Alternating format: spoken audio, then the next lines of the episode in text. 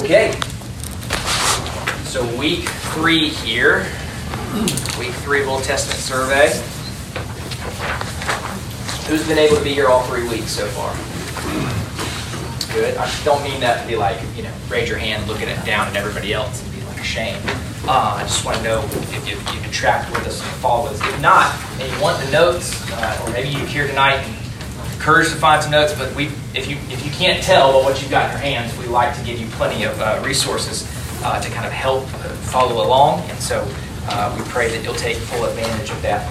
Um, so as we start tonight, we, we ended last week, really, we kind of just briefly went over the Tower of Babel and maybe like a sentence or two because we were running short of time. Um, but we did end up actually skipping verses uh, chapters 9 and 10 of the book of Genesis as we go through our Old Testament survey.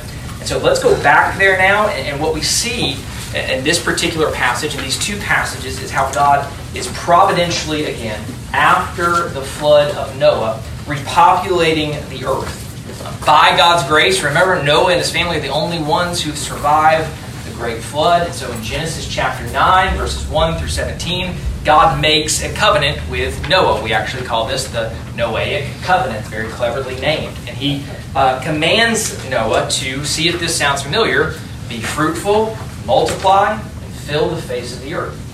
Well, in verse 21 of chapter 9, Noah, who's now a farmer, he gets drunk off his own produce and he passes out. His son, Ham, uh, Ham, acts wickedly against him while he's asleep. And so Noah wakes up, he curses Ham for his wickedness, and, and yet he blesses his other two sons who acted righteously in this event. Among one of those is a man called Shem. We'll come back to him in a minute.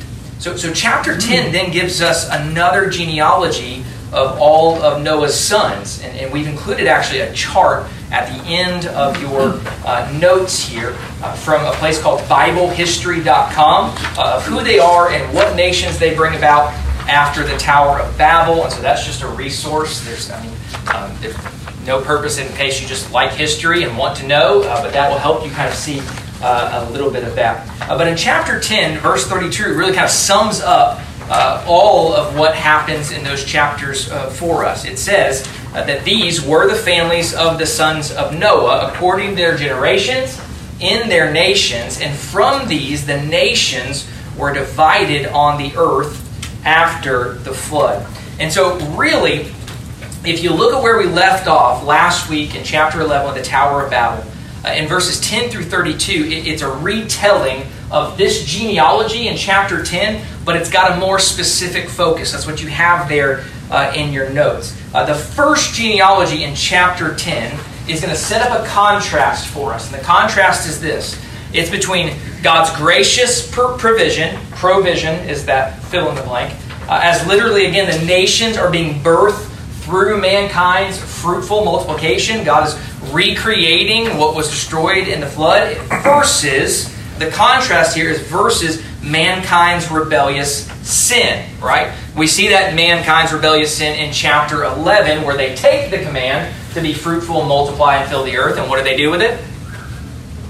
Let us make a name for ourselves and stay here and build this tower, right? That's exactly what they do, the exact opposite of that. They refuse to fill the earth. They stayed together in one place instead. The second genealogy, this retelling, it's got a familiar ring to it because the Bible is narrowing now its focus uh, in these lines, these genealogical lines. And so uh, the, the contrast there in the second genealogy is it narrows the focus to one line, and that's the line of Shem. Okay? S H E M. And it's narrowing that line for a purpose. It's bringing us to where this the story is going to continue to unfold through the life of another man. Anybody know who that man is coming up? Who's the next big character in Genesis that we'll study tonight? Abram, absolutely good. You trying to judge by the length of the, the line there what to put down? Uh, yeah, I do that. It's okay. So again, as we talked about last week, remember before we dive in, each week we've got to look at the context uh, remember, we gave you three particular contexts that we look into before we study the scriptures. Anybody know uh, what those contexts are? Anybody can remember one? You didn't think I was going to ask you questions tonight, did you? Historical. Historical context, absolutely. Which means Who's the author? Who's the audience? When was it written? Why did he write it, right? That's historical context. What's another one? Textual. Literary or textual context, right? Which is what took place before this in the story, what took place after this in the story, what's the genre of this story. That's another one. But here's the big one. The last one is redemptive historical context. Does anybody know what we mean by redemptive historical context? How it points to Jesus. Exactly, right? The Bible is, how many stories are in the Bible? One. One big story, right? The Bible is one big story. It's otherwise called biblical theology, and it's all centered upon uh, God redeeming his people from their sin, okay? And so today, as we finish our study in Genesis, let's go through the context. Moses is still our author.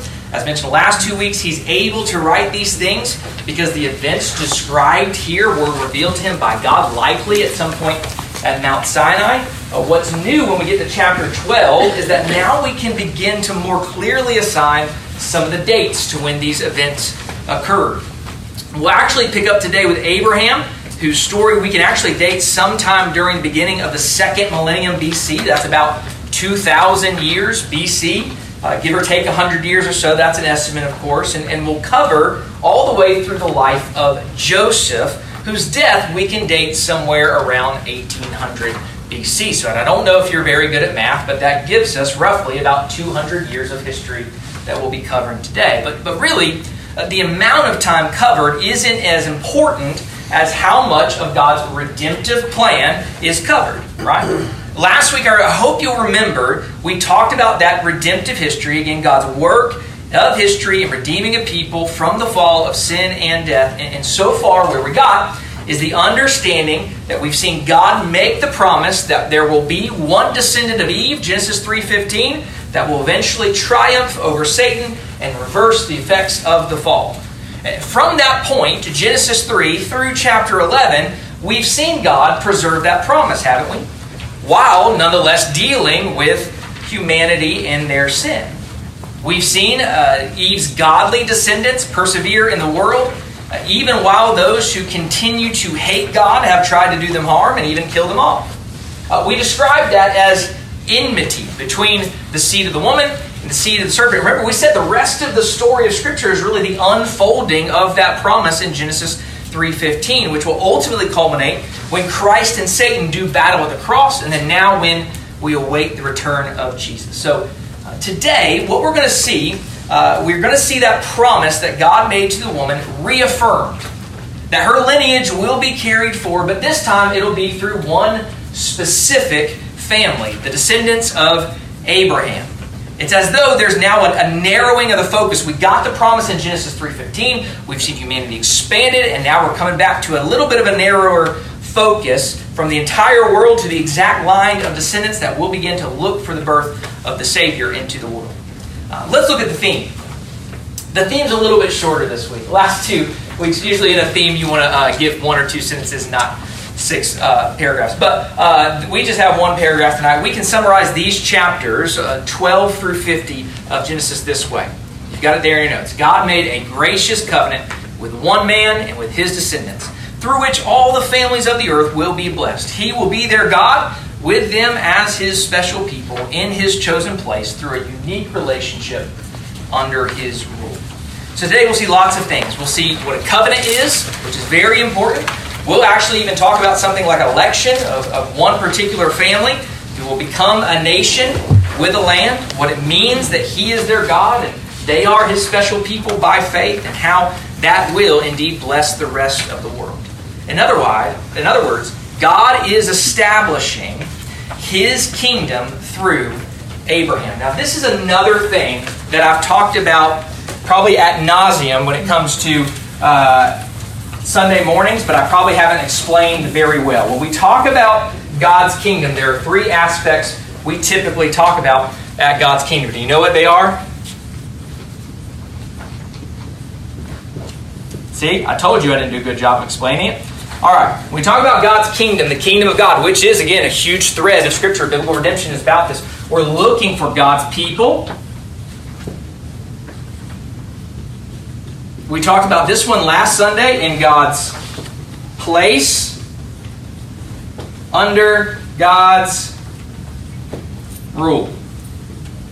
That's an easy way to define the kingdom, and that's exactly what we're looking for when we talk about the building of the kingdom of God. That's what we talk about. God's people and God's place under God's rule. And, and this motif is actually going to serve us all throughout the study of the Old Testament. So memorize this. Anytime we talk about the kingdom of God, this is what we mean God's people and God's place under God's rule. You've got an outline there with, with some pivotal texts. Uh, notice just quickly, we won't really talk about them tonight, but Ishmael and Esau get their own sort of sections there in pivotal text just because they will not be in the line of the covenant, and yet their descendants are mentioned. Uh, so they get smaller chunks, but they're still in there with pivotal text because they play a huge role in the story of redemptive history as well. And then we're going to go ahead and skip now to the theme text. Uh, this is kind of just little chunks of scripture we're going to look at through 12 through 50 that really kind of reiterate or expound what our theme is for that big, big chunk of theme we gave. Okay? Genesis 12, 1 through 3. You should be able to get the first fill in the blank there. Okay?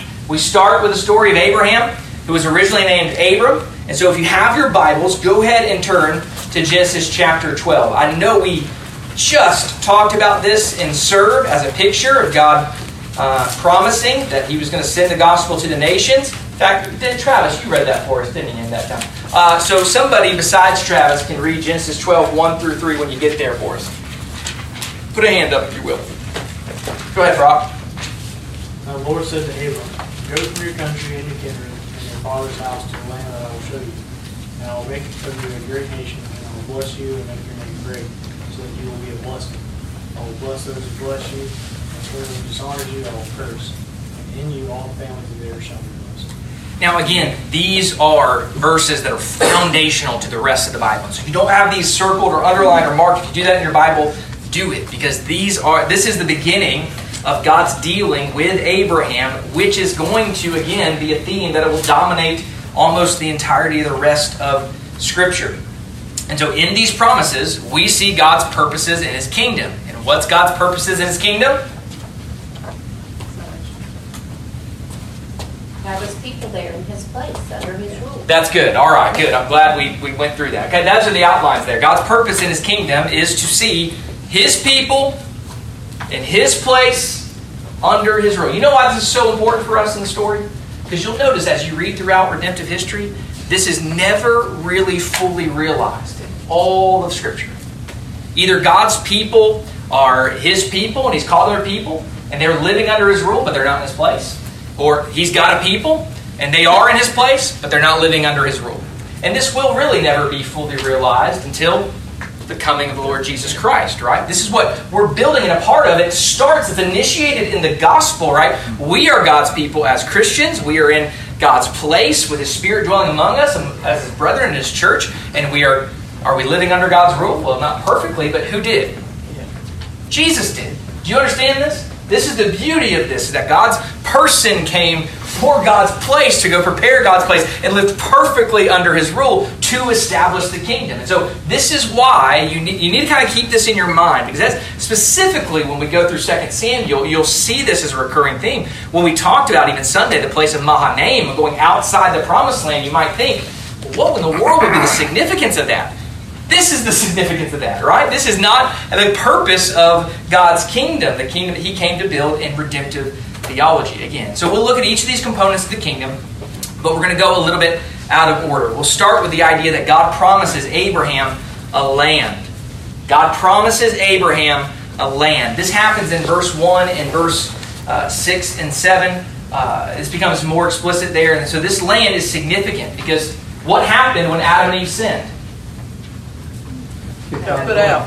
That's right. So think about this. In Genesis chapter 1, we've got God's people, God's place, under his rule.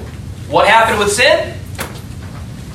They're broken, right? We see that now there are going to be two people. There's going to be a line descendants of Eve and the line of descendants of the serpent. We see that they've been kicked out of God's place and they've rejected God's rule. Again, you're going to hear me say that over and over again. That's okay. Uh, but they were. They were kicked out of the most perfect land there ever was in Eden. Eden was a place where God's people could have fellowship and relationship with God and each other. So I hope you'll remember, I've been saying this for the last two weeks, that God's plan of redemption is aimed at bringing his people to a perfect land where they can have perfect love and perfect fellowship with God and each other. So, this land being promised to Abraham is not Eden. And it's not the new heavens and the new earth, uh, that new recreated end times universe, which we've talked about before. But it's related to both of those things. Right? It's related to the original perfect creation, Eden, and the recreated end of time universe, the new heavens and new earth. Again, do you remember the other term I introduced you to last week that I used on Sunday morning, the word uh, typology? Anybody remember that word? We talked about it. I wrote it on the board even, right? Uh, it's a foreshadowing. What is it? What is a type? When we say what is typology or a type, this is what it is. It's a foreshadowing, and a type is a shadow, right, or a picture. Um, and, a, and an anti-type is the substance.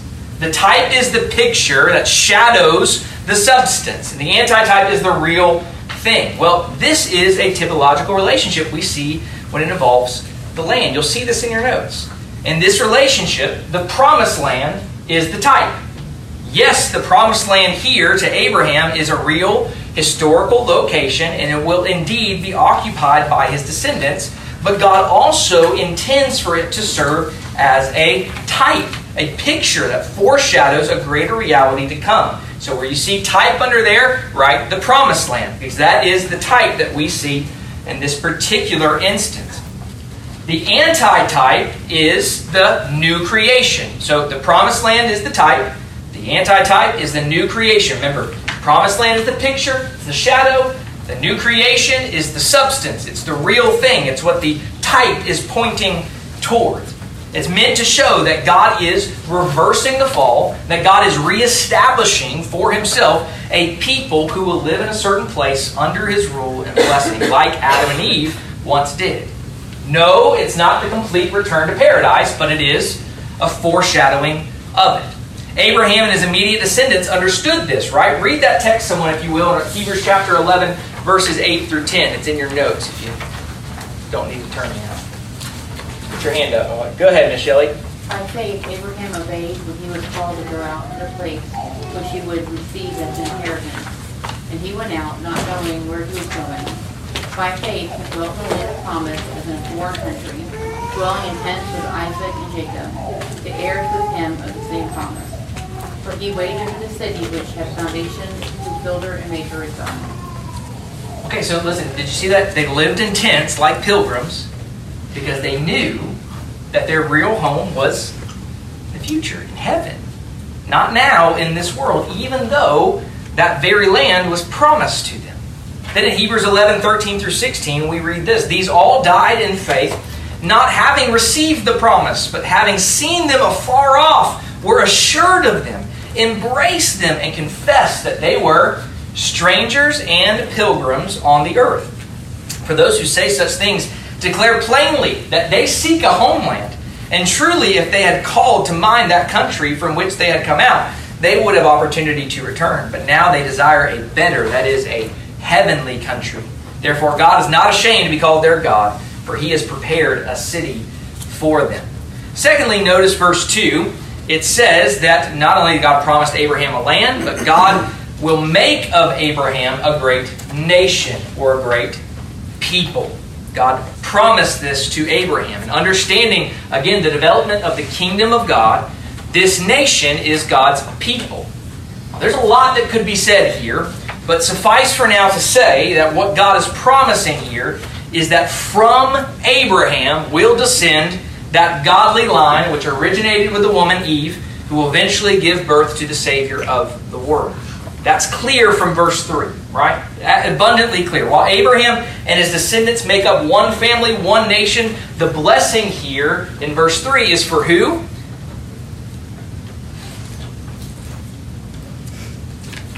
Who's blessed according to verse 3, chapter 12? All the families of the earth, all the peoples of the earth will be blessed. Why? For through God's special relationship with Abraham's descendants, anyone, anywhere can repent of their sins and put their trust in the Lord Jesus Christ for forgiveness, eternal life, a relationship with God. Again, just like with the land, a larger, greater reality is in view here. For in that new heavens and in that new earth, there will be people from every tribe, tongue, and nation. What's worth pointing out here, again, according to verse 3, chapter 12, is, is the corporate aspect of God's people. This is all throughout the Bible, friend. Strictly speaking, hear me, God is not in the business of building individuals, but rather a community of individuals. Whether it's in the Old Testament Israel or the church today, God's people, again, are a corporate identity. Of course, they're made up of individuals. Yes, we celebrate that. But no individual is called in isolation from the rest. The individuals are part of a greater community.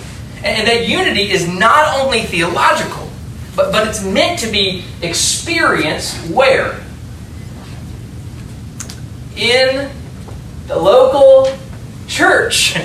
We can experience that now. We are corporately a community of individuals that God has set apart and called for His purpose unto His glory. Christians are called to be Christians in fellowship and community with other Christians. There's no room in God's economy for solitary mavericks, but members that make up a healthy body. So let's continue now to think about God's people as we look at really what is their primary characteristic. Anybody want to guess what their primary characteristic is? You can say no, we'd rather not have you tell us if you want. I mean that's that's an answer. It's something. Unity. Unity is a good guess, but that's not what we're looking for. Righteous. Uh, something that they gave and it was accredited them as righteousness. Or actually something that they were given and they displayed and it was credited as righteousness. Faith. There we go. This is, hey Faith, how are you? Uh, this is their primary characteristic. This is what sets them apart, which is really, when you think about the story and you look and see Israel, you think, really? That's what sets them apart? Uh, okay, well, that's true. Because we turn to chapter 15 particularly. In fact, let's go ahead and do that. Just turn one page over, if you're in my Bible, to chapter 15 and look at verse uh, 2 and 3. In verses 2 and 3, look at what it says. But Abram said, Lord God, what will you give me, seeing I go childless, and the heir of my house is Eliezer of Damascus? Then Abram said, Look, you have given me no offspring. Indeed, one born in my house is my heir. So Abraham was actually uh, he was actually 75 years old when the promises of Genesis chapter 12 were made. And his entire life, his wife Sarah, we knew, uh, had been barren. And now he's beginning to doubt, Lord, will I ever have a son? Let alone the promise that you said, the nation worth of sons. And so what does God do? He reaffirms his promise to Abram in verse 5 of Genesis 15 5. Look what he says. Then he brought him outside and said, Look now toward heaven and count the stars if you're able to number them. And he said to him, So shall your descendants be. Now, now it says in verse 6, which is pivotal, underline that, that Abraham believed God and it was counted to him as righteous. Yes, sorry. Abraham is counted righteous in the sight of God because of his faith. This is good news for Abraham.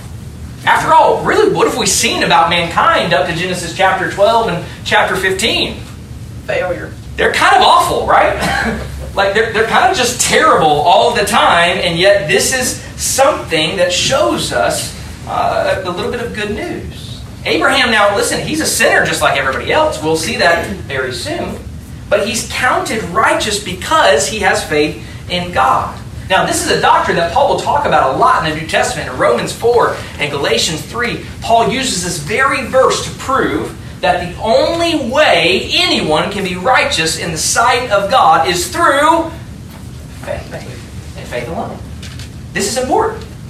Because the only way we can escape the coming wrath of God, which remember was pictured as a type in the ark in the story of Noah's flood, is by being righteous as God sees us.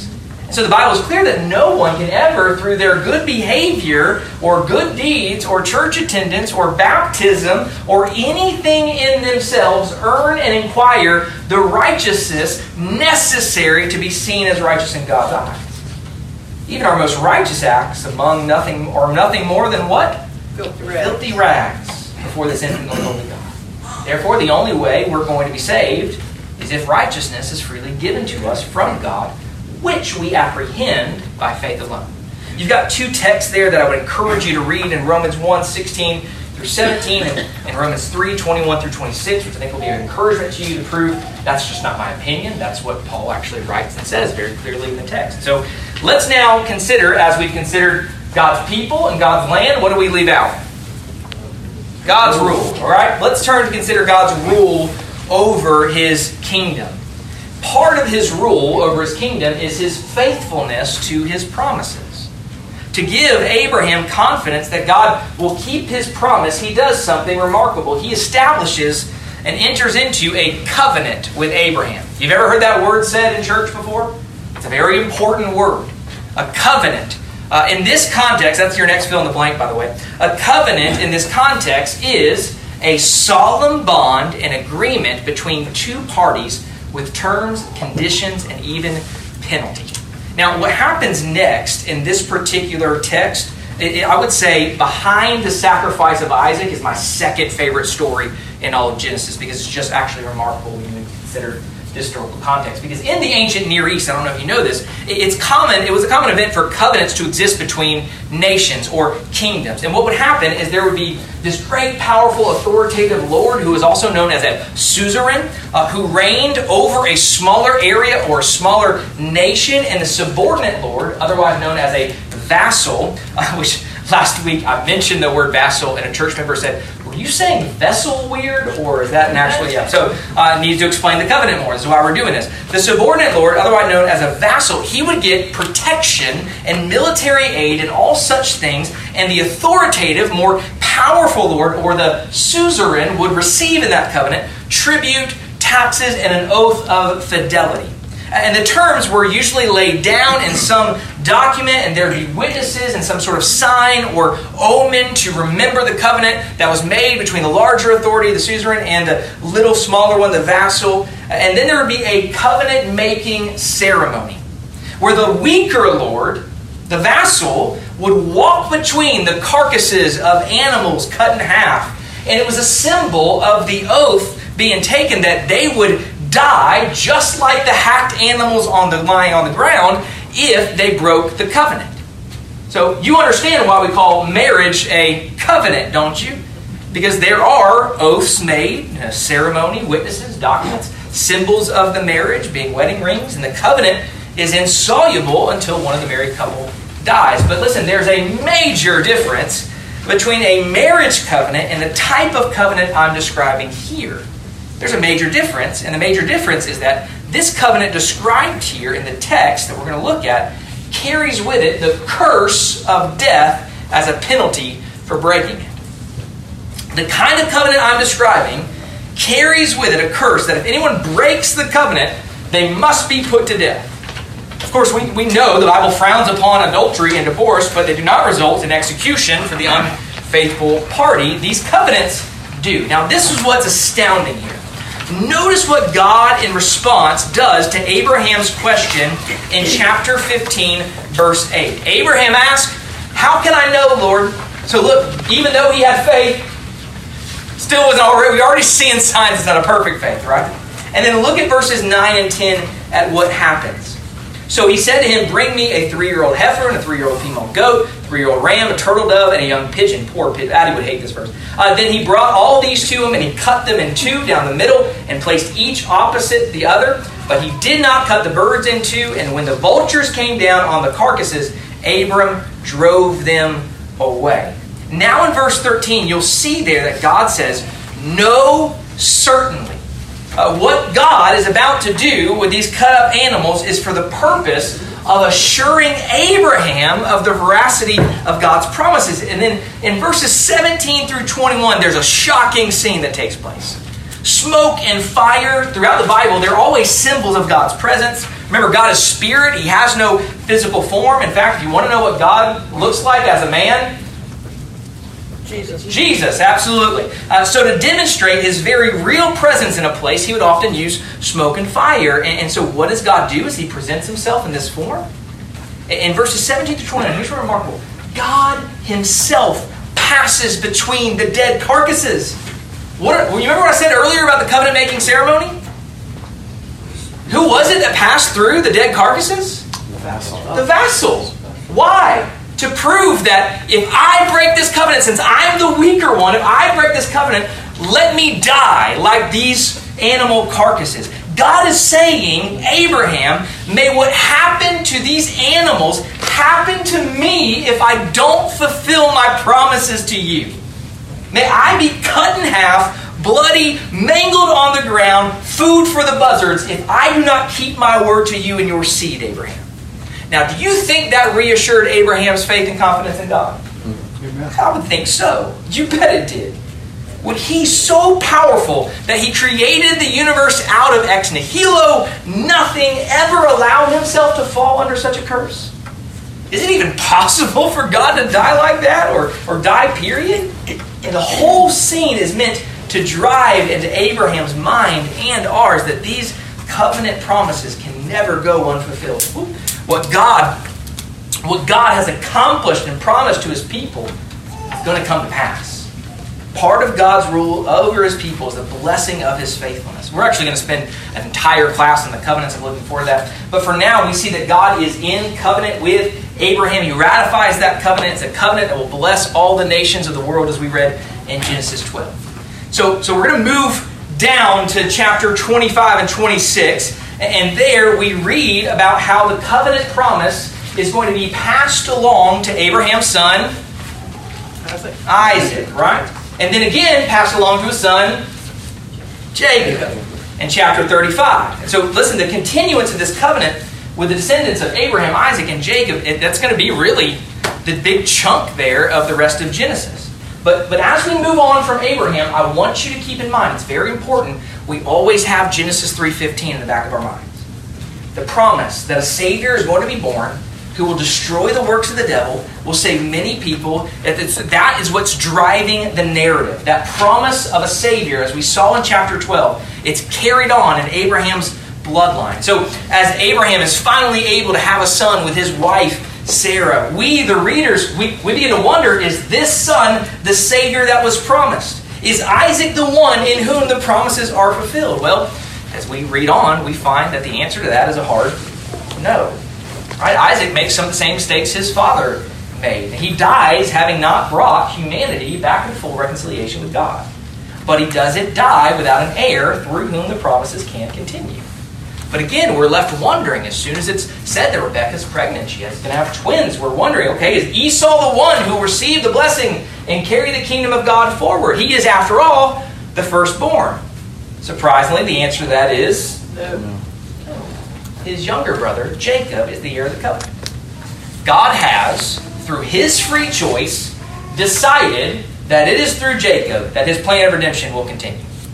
That's what we see in Genesis 25, 19 through 34. Now listen, that God has chosen who will be in a special covenant relationship with him and will populate the kingdom he is recreating.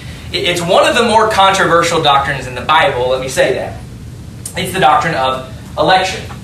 Maybe you've heard of it, maybe you haven't. It's controversial, and that's okay. it's tough, it's difficult, but it's the doctrine that some will be given grace, and those some are chosen by God purely on the grounds of grace and not on the grounds of anything that they've done. And, and controversial as it is, so it is. And, and it's important for us to understand, and I hope you see why. In fact, go ahead and turn to chapter 25 of Genesis.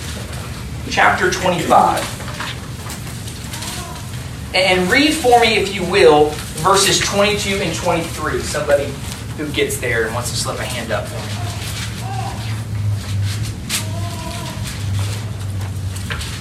Are you reading it over to see if there's any hard words before you? that's the thing. That's okay. That's okay. Genesis figured about 22 and 23. Go ahead. Yes.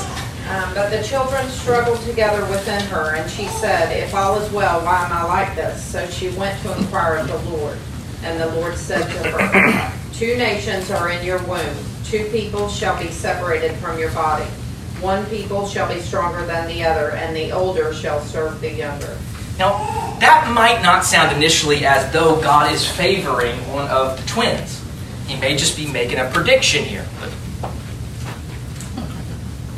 not quite, right? Uh, God is saying that the younger son, Jacob, will receive the promises made to Abraham and Isaac. And through Jacob, the plan of redemption will move forward.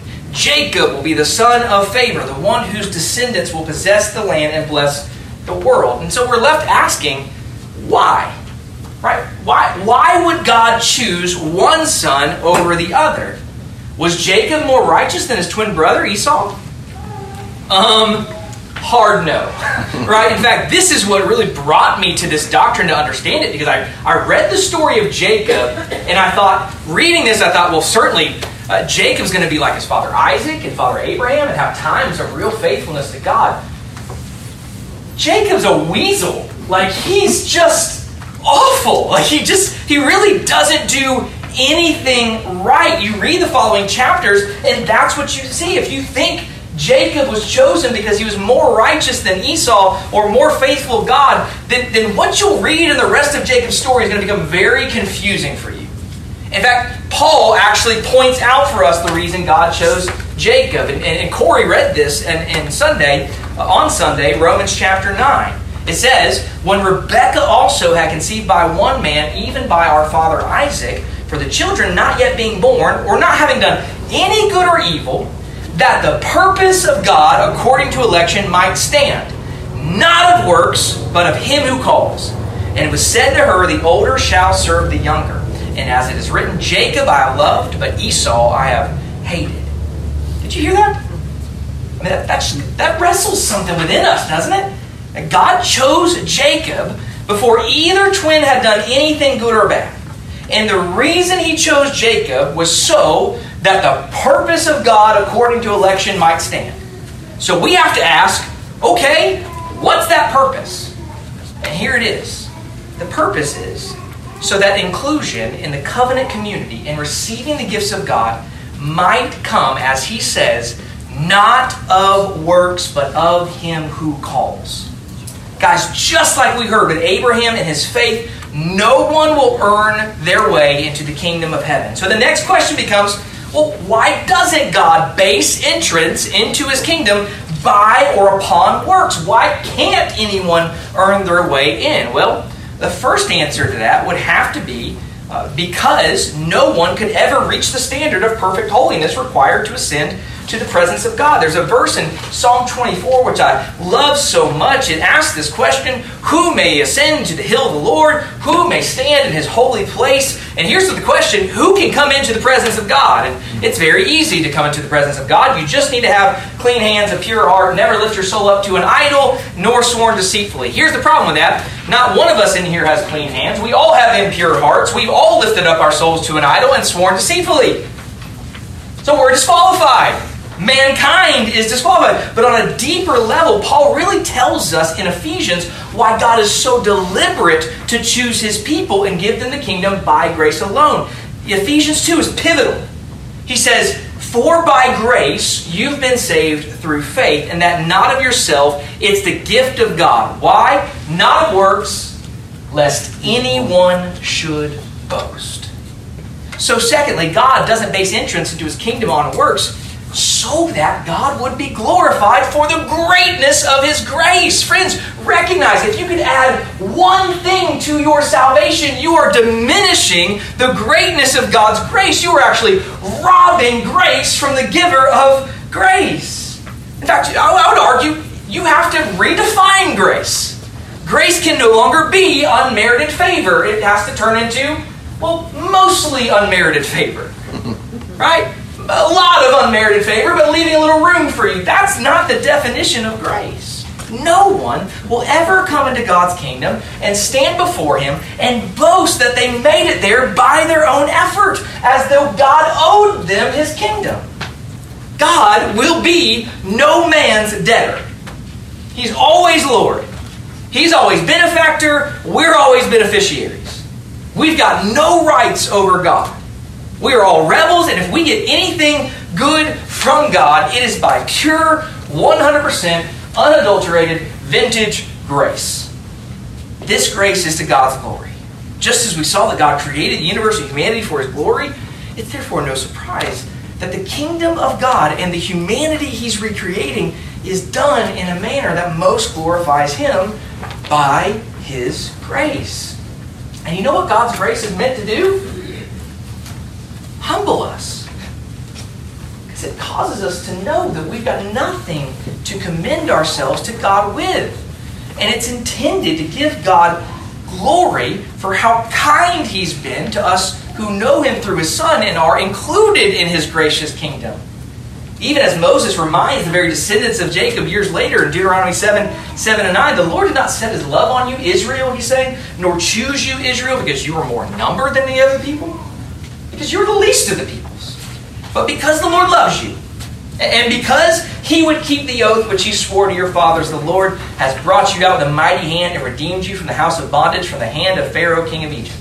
Therefore, know that the Lord your God, he is God, the faithful God who keeps covenant and mercy for a thousand generations with those who love him and keep his commandments. Again, as we continue on in Genesis, the story of the seed needs to be kept in focus here. So, how do we keep it here? Uh, from here, we, we want to consider now how the promised covenant continues in Jacob's sons. For Jacob is actually the beginning to grow in this really great nation that God promised would come from Abraham's descendants. How many sons did Jacob have? Twelve, that's right, twelve, right? Whose subsequent families were the beginning of the great covenant people known as Jacob's second name, Israel. The rest of Genesis will now be concerned with Jacob's sons, particularly the story of one son. Anybody know? Joseph. And Joseph's story is an amazing one. How are we doing on time? We're okay. Uh, it's an amazing one. Uh, for a while, we're made to think that maybe this is the one seed. Maybe this is the guy who come to the world to be the Savior of the world.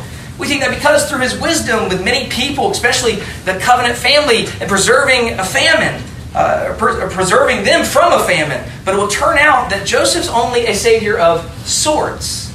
Joseph's not the ultimate one.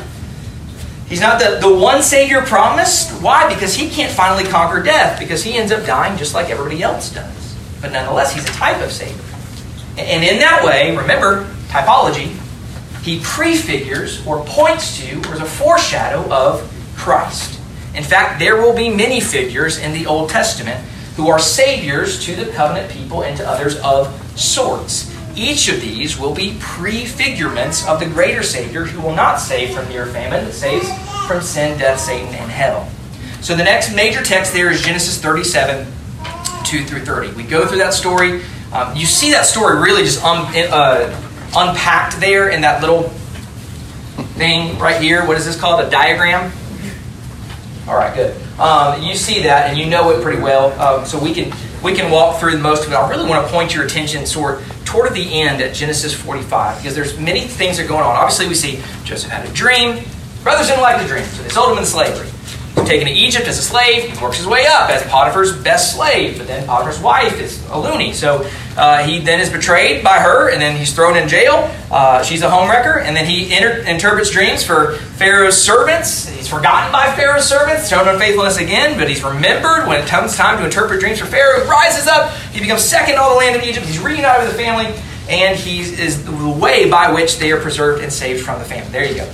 Uh, so there are many things going on in the story, but I just want to look at one thing. I want you to look at Joseph's response when he encounters his brothers again after all his troubles. Do you know it? Chapter 45, verses 4 and 5. What does he say? Do you remember? You meant this for evil, but God. Yes. What you meant for evil, God meant for good. Now, this is just remarkable because Joseph says, Listen, you're the ones who sold me into slavery. So they cannot re- escape responsibility for their actions. But in the same breath, he says that God sent him before them. The reason? To preserve life from the famine. He says something similar in chapter 50, verses 19 through 20. And so, what we learn here, and this is your fill in the blank, is humans play a real role in the events of life. They play a real role in the events of life, and they also have a real responsibility for what they do. They play a real role and have a real responsibility, either good or evil. And yet, in an ultimate sense, we also see God superintends how many events in the universe? All. All, right? Again, just judge it by the length of space you got. Uh, admittedly, listen, sometimes it's very hard to know how God's in control when so many tragic things happen, isn't it? We've all experienced that. We make no claim to understand that we can understand what God's doing all the time. It's, it's often a mystery indeed, but we can be assured, friends, that the universe is not spinning out of control of its creator. And He is indeed doing good things in every situation, no matter how hard it is to see that. Even Joseph, I'm so sure that in his prison cell, he wondered, God, what in the world are you doing here? Why was this happening to him? Why did things have to turn out this way? But nonetheless, here at the end, Joseph can see what God was doing, preparing to save many lives through Joseph, a great mystery indeed. That Romans 8:28 verse is so important here. And we know that God works all together, all things together for good to those who love him and who are called according to his purpose. All right, last thing and then we're done. Um, Joseph has performed his role as prophesied Savior. So we ask, is Joseph the one promised back in Genesis 3.15? Is he the one we've been waiting for? No. No. Okay, then, he's at least the one through whom the promise of seed will continue, though, right? No. Who's going to be the promised seed that it will continue through? Judah. Judah, his brother Judah. So that's in chapter 49, verse 8. There's this prophecy there concerning Judah, one of Jacob's sons. Hear, there's a language there that's used in Genesis 3.15, putting uh, his foot on the neck of his enemies, right? Uh, so we have a prophecy that through Judah will come a ruler, a king for the people. That king will be the one, God reiterates, who will be the one who will triumph over Satan, crushing his head. And who is that king? That's the easiest question I asked all day. Come on. Jesus. Jesus is the king. I gave you the Sunday school answer, right? The words of this prophecy, listen, they're a little vague, admittedly, but this concept becomes so clear by the time we get to the rest of the Old Testament. And so while these chapters focus by and large on Joseph, it's actually Joseph's entire story, the whole reason he went through what he went through so he could preserve the line of Judah. That's it. That the promised seed of the woman through Judah will defeat the seed of the serpent. Judah would have starved if Joseph didn't have to go through that and, and preserve him in the midst of that famine. And God couldn't let that happen. Why? Because he's faithful to his promises. So we've added to our understanding of this one seed that he will also be a king to rule over the rest of the people of God. And so let's conclude. Like I told you, we would, we've seen the genesis of a lot of doctrines here in Genesis, right? We've the beginning of doctrines such as the nature of God, creation, recreation, sin, fall, judgment, the gospel, the land, grace, faith, covenant, election, and the sovereignty of God. And it's all very uplifting. Yet, there's something strange at the end of Genesis. The covenant family God's people seem to be growing. He's continued to ratify his covenant with them and remind them of his covenant. But where are they not? They're not in Israel. They're not in the land, right? So the covenant family seems to be growing, but they are not in the land. They're in Egypt. Surely God works in mysterious ways. So we ask questions like, what will he do next? Uh, will he bring them back to the land, as he promised to do through his covenant with Abraham? What will he do to re- establish his reign and rule over his people? When is this Savior from Genesis 3.15 going to come into the world? Well, we'll just have to come together next week as we try to go through the entire book of Exodus next week. entire book. Um, and keep studying redemptive history as we keep moving through the Old Testament. Let me encourage you. Listen, there are questions there, four questions, and it, and here's the beauty: is remember why we're doing this. I'm sorry, five questions on this one. Next page. Okay. Um, there are there are questions there, and, and remember why we're doing this. Why? What's our call as Christians? To go and Tell. make disciples, right? So again, we answer these questions so that we, we, we're starting to look at how we can apply this. We're starting to look at what we need to know, and not only that, the beauty of these questions is that each one of them, or most of them, all you have to do is flip through your notes to find the answer.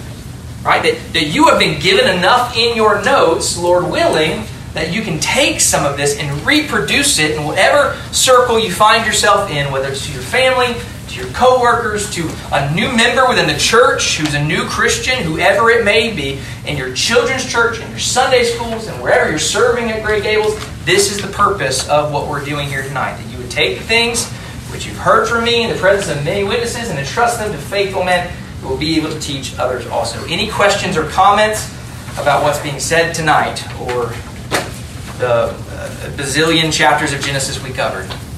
Did I miss anything? Probably, just a little bit.